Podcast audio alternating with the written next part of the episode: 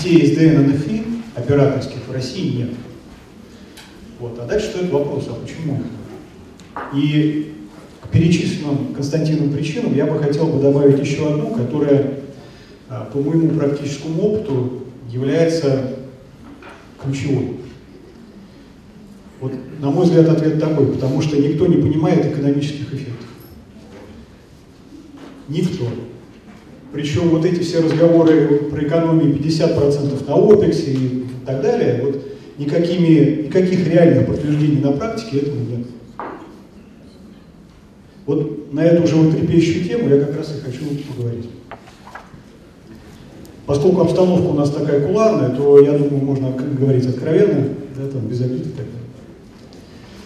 Для начала немножко а, все-таки про технологии, потому что эти технологии, они непосредственным образом связаны с тем, как эти технологии можно монетизировать. А, значит, начнем с SDN. Обычно, когда говорят про SDN, говорят про а, две вот эти нижние штучки, да, то есть про разделение control plane и data plane и про централизацию control plane, то есть про централизацию а, функции управления маршрутизацией. Но есть вот эта штучка, которая называется application. Причем здесь нарисован network application, но в принципе это могут быть любые application. И о чем это говорит? Это говорит о том, что когда у вас есть вот эта штука, и у нее есть э, северный э, API к некому приложению, к любому приложению, то появляется совершенно новая парадигма, когда а, OTT-сервис в обычной IP-сети получает возможность взаимодействовать с IP-сетью и фактически управлять ей. И вместо OTT в случае а, SDN сети мы получаем а, нечто совсем иное. То есть фактически мы получаем OTT-провайдер получает возможность предоставить end-to-end управляемый, то, что сейчас называют менеджер, да, управляемый COS или управляемый SLA. Вот такая ситуация, она в принципе невозможна в обычной IP-сети. В принципе невозможно. Причем неважно, это OTT-сервис а, некий сторонней организации или это OTT-сервис самого оператора. В любом случае IP-сеть, она не управляема. Это первый очень важный момент, который ключевым образом влияет на а, монетизацию. Почему я говорю, что SDN NFI это не про технологии, это не про экономию на OPEX, это про принципиально новые возможности существования оператора на рынке. Дальше. NFI. Ну, понятно, да, есть помимо функции маршрутизации, есть куча других функций в сети, да, которые реализованы в виде проприетарного оборудования. То есть железка и проприетарный софт к ним. Причем он вендор локт. Да? Любая доработка, любые изменения здесь требуют ручных настроек, очень сложные, ну и практически нереализуемы. Ну и вроде как вместо всего этого хозяйства предлагается некая унифицированная вычислительная инфраструктура на базе серверов, там x86 или еще каких-то, неважно. Вот, и э, все вот эти функции в виде виртуальной функции сети. Но здесь есть второй очень важный момент, который состоит в том, что если сейчас сеть реализована, а, когда мы смотрим на эту семиуровневую модель сети, да, мы понимаем, что а, существенная часть этих уровней реализована в виде физического оборудования. Да, то есть есть DWDM, там есть SDH, который еще полно на сетях, есть а, IP-маршрутизатор и так далее. Да? То есть все вот эти уровни, они представлены фактически физическим оборудованием. Но когда мы говорим про NFI, мы говорим о том, что эта сеть вот этих уровней в привычном э, смысле не имеет. Есть только некий физический уровень, единый, конвергированный, и виртуальный уровень, который образован набором виртуальных функций. Причем, я здесь опять же подчеркну, не только сетевых VNF, да, Virtual Network Functions, но в принципе любых функций, то есть любых приложений. И здесь уже мы видим, что фактически эта сеть не является сетью связи. А, почему? Потому что вот эти функции, они же виртуальные, они живут в дата-центре. И фактически, когда трафик попадает вот сюда, на этот виртуальный уровень, то пользовательский трафик, он исчезает, а в этой сети начинает циркулировать только полностью управляемый, а, фактически служебный трафик. Вот этих вот а, виртуальных сетевых функций или не сетевых. Так вот, что это значит для оператора? Для оператора это означает развилку. То есть в любом случае в своем нынешнем положении оператор не останется. А он пойдет либо вот на транспортный уровень, то есть он будет заниматься строительством и эксплуатацией физической э, среды передачи данных. Это вполне возможно, да, но это, это другой бизнес. Он ближе к бизнесу девелопера. А вот все, что связано с вот этим облаком, которое наверху, да, это можно условно назвать телка 2.0. И здесь опять же есть две развилки. То есть либо оператор совсем уходит в провайдера прикладных сервисов, каких-то клиентских, да, либо он остается посерединке между этим и этим, да, и начинает быть провайдером вот этих виртуальных сетевых функций. Но еще раз подчеркну, в любом случае, вот в этом положении он не останется. Ну, иначе он просто исчезнет. Вот здесь не могу не привести цитату из интервью э, Резниковича. Ну, кто не знает, Резникович это глава э, контролирующего акционера Вимпелкома. Я специально его, он его дал это интервью в Financial Times, поэтому оно на английском языке. Специально не стал переводить, чтобы не искажать перевод своим кривым переводом. Ну вот, видите, да? Вимпелком Ницца комплит ревамп. То есть Вимпелком нуждается в кардинальной перестройке тотальной кардинальной перестройки. Это было сказано, что в апреле 2015 года. Я еще помню, когда мы примерно в то же время местный российский выполком проводил пресс-конференцию, мы туда ходили и спрашивали местное руководство, говорит, ну как, вы вообще читали вот это, вот как вы к этому относитесь? Ну это, говорит, там, это. Вот. Значит, февраль 17 года, да? Что называется, сказал, сделал. То есть то, что сейчас происходит в Опелкоме, да, это как раз, наверное, описывается словами конфликт ревант. Ну вот недавно, как 7 марта, была пресс-конференция о том, что Вимпелком переводит на а, тотальный аутсорсинг всю свою сеть, все ее элементы. Причем я вот сидел на первом ряду и специально уточнял руководство, было четко сказано, что а, мотивы, да, их два. Первый, понятно, это там оптимизация опекса, да, некая. Но второй, как было сказано, даже более важный мотив состоит в том, что в этих контрактах сидит и задача трансформации. То есть я для себя это понимаю так, что поковырявшись во всех этих SDN, NFI и поняв, какая это жуть, люди решили, что ну его, давайте вот вместе с сетью, весь все эти проблемы, там тестирование, там разработки, вот это все туда. А за собой оставим только функция определения общих требований дизайна сети. А вот все, что связано с вот этим ковырянием внизу, в этих виртуальных сетевых функциях, контроллерах, системах оркестрации, давайте мы это отдадим тем, кто это лучше умеет делать, а это разработчики. Так вот, что-то, что SDN и NFI дают вместе. Я вот позаимствовал картинку Woodspix, я думаю, они ее покажут еще. Это дает возможность фактически разложить любой бизнес, причем не только оператор связи, вообще любой, на набор неких базовых виртуальных функций. И собирать клиентские сервисы, комбинируя даже ограниченный набор этих виртуальных э, функций, а, и играя настройками этих функций. И в результате на выходе можно получить неограниченное количество различных клиентских сервисов. И, насколько я понимаю, Вапелком хочет сосредоточиться именно на этом. А, Причем здесь я хочу подчеркнуть, что хотя картинка выглядит простой, на самом деле она очень сложная, потому что а, каждый этот элемент, он тоже не монолитен. Он внутри себя может содержать такие же цепочки. И еще хочу подчеркнуть, в этой ситуации то, что принято называть архитектурой сети, оно вообще исчезает. И вместо архитектуры сети появляется вот такая очень сложная э, вложенная система, которая более правильно э, характеризовать фракталом.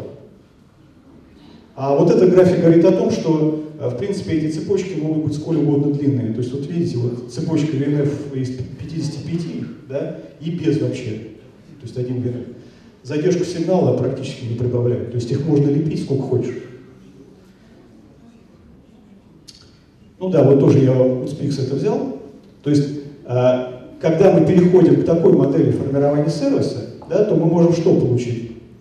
Комбинируя вот эти внутренние кубики, внешние кубики, э, мы можем проектировать сервис с заданными характеристиками. То есть э, мы можем попытаться понять, анализируя потребности целевых клиентских сегментов в том, какие сервисы им нужны. Да? И спроектировать ровно тот сервис именно с теми характеристиками, которые им нужны. Вот для а, парадигмы Telco 1.0 это в принципе невозможно. И в результате мы переходим к вот такой вот интересной штуке, когда не только виртуальные сетевые функции, но и а, функции автоматизации а, операционных и бизнес-процессов тоже становятся вот такими виртуальными функциями. И мы получаем полностью цифровое предприятие, что и дает возможность проектировать сервисы под заданные требования. И это уже совершенно другая бизнес-модель, я подчеркну, бизнес-модель другая. То есть, а, не меняя бизнес-модель, вы никакого эффекта от SDN NFI не получите. Потому что что такое Telco 2.0? В отличие от Telco 1.0. Telco 1.0 это односторонняя бизнес-модель, когда оператор формирует э, весь набор клиентских сервисов сам, внутри себя. А Telco 2.0 это когда оператор выступает неким посредником, вот тем вот а, производителем виртуальных сетевых функций, да, которые обеспечивают доставку приложений от внешнего провайдера к поставщику. Но здесь в данном случае B2B показано. Причем с управляемым измеримым end-to-end cost. То есть, какие есть неочевидные особенности технологии SDN-NFI с точки зрения экономики? Ну, первое, это появляется возможность создать универсальную инфраструктуру, абсолютно универсальную инфраструктуру для неограниченного набора сервисов, неограниченного набора цифровых сервисов. Это первое. Второе. Появляется возможность разрабатывать продукты под заданные рынком требования. То есть, например, как самолеты в авиации разрабатывают. Нужно, чтобы он потреблял столько топлива на такой-то километраж, перевозил бы столько-то пассажиров с таким-то уровнем комфорта и так далее. Да? Вот тогда он будет востребован на рынке. Вот здесь появляются такие сервисы, возможности такие сервисы создавать. Дальше. Эти сервисы можно позиционировать, перепозиционировать как угодно. Вот уже упомянутый NTT имеет возможность сейчас а, сегментировать свое предложение в B2B на 50 тысяч клиентских сегментов. Вот в России ни на один клиентский сегмент никто сегментирует. То есть она услуга какая есть, она предлагается всем одинаково. Там только цена может отличаться, а так она одна и та же. На 50 тысяч клиентских сегментов.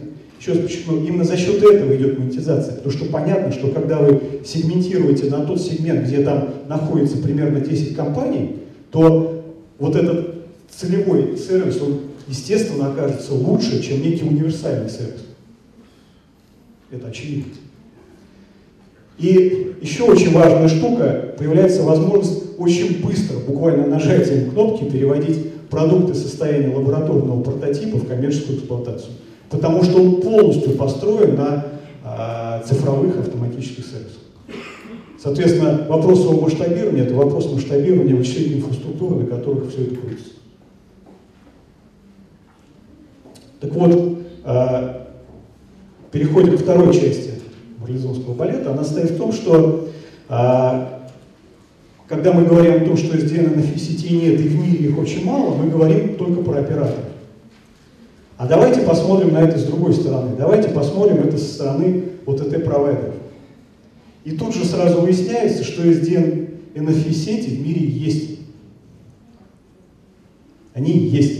И вот, кстати, специально вот был вопрос, да, в прошлом году.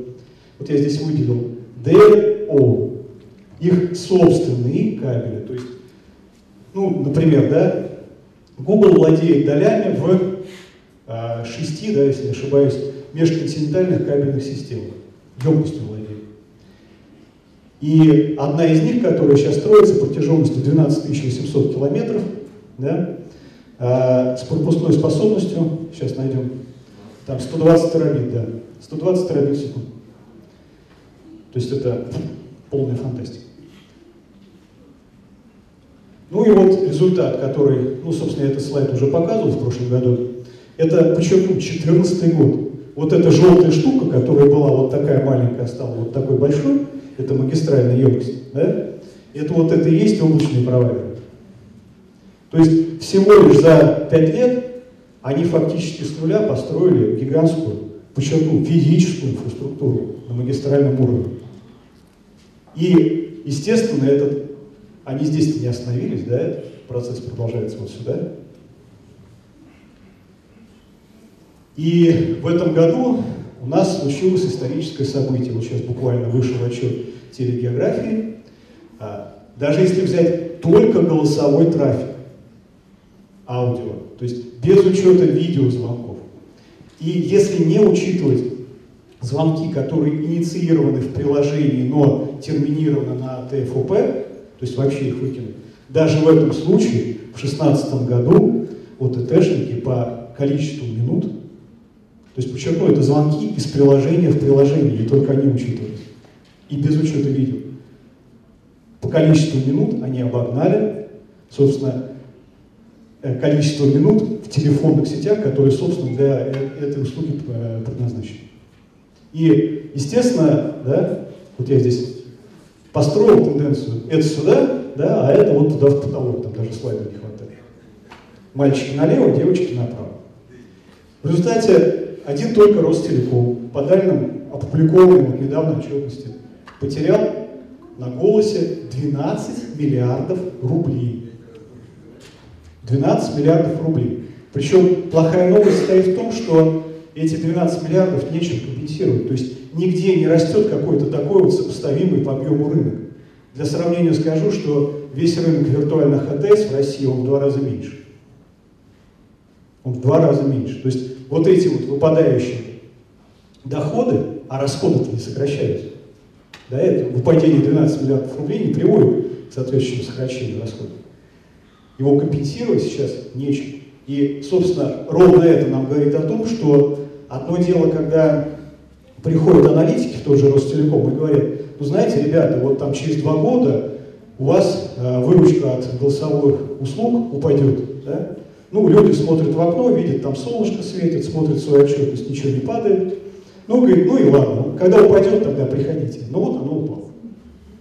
Сейчас почему? 12 миллиардов рублей у одного только Ростелекома ушло, испарилось. И вот переходим, наверное, к самой главной части, потому что то, для чего эти кабельные системы строятся, вот ИТшниками, облачными провайдерами, оно, в общем-то, не является сетью связи в его привычном понимании. Это система программно определяемых дата-центров с безумно высокой утилизацией сетевого ресурса, причем подчеркну магистрального. Посмотрите сюда. Там 98%. 98% в среднем. И уже в 2015 году вот эта сеть Google B4 стала крупнейшей в мире глобальной съемкой сетью и по емкости, и объему передаваемого в ней трафика уже в 2015 году. И она не одна такая. Более того, вся эта ситуация, что она дает облачным провайдерам? Ну, во-первых, они никак не ограничены в номенклатуре тех сервисов, которые они могут выводить на рынок. Абсолютно никак. Далее, за счет чрезвычайно высокого, экстремально высокого уровня утилизации ресурсов, сочетание с беспрецедентной массовостью таких сервисов, они имеют уникально низкую себестоимость в расчете на одного пользователя. То есть она почти нулевая, даже для очень сложных с функциональной точки зрения сервисов. То есть у таких провайдеров есть возможность запускать сразу на массовый рынок сервисы, которые, а, сложные, б, базируются на сырых технологиях, но прорывных. И за счет вот этой облачной модели очень быстро их доводить до состояния потребного э, к использованию. Ну, скажу такую банальность, да, переходя к России. Сеть связи в России строится на частные деньги. Да? Все это знают. Отсюда следует, что ключевым фактором развития вообще любых сетей, не только из ДНФ, вообще любых, является фактор окупаемости инвестиций в строительство сети. Но фишка в том, что окупаемость это расчетный показатель.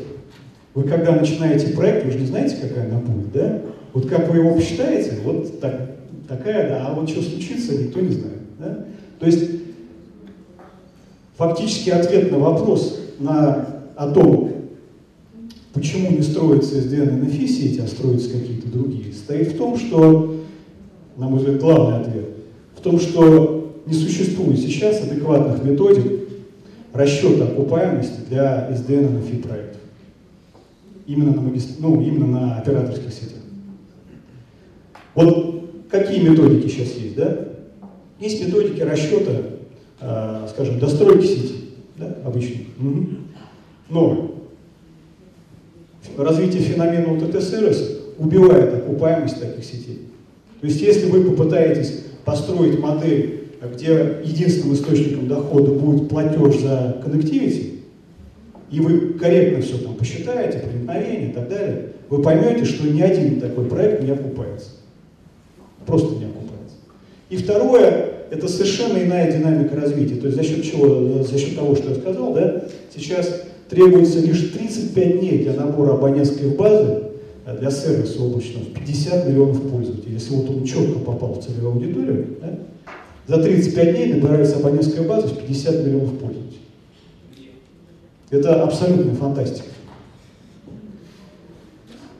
Поэтому существующие методики оценки окупаемости инвестиций неприменимы к SDN и в том числе и поэтому такие сети в России отсутствуют.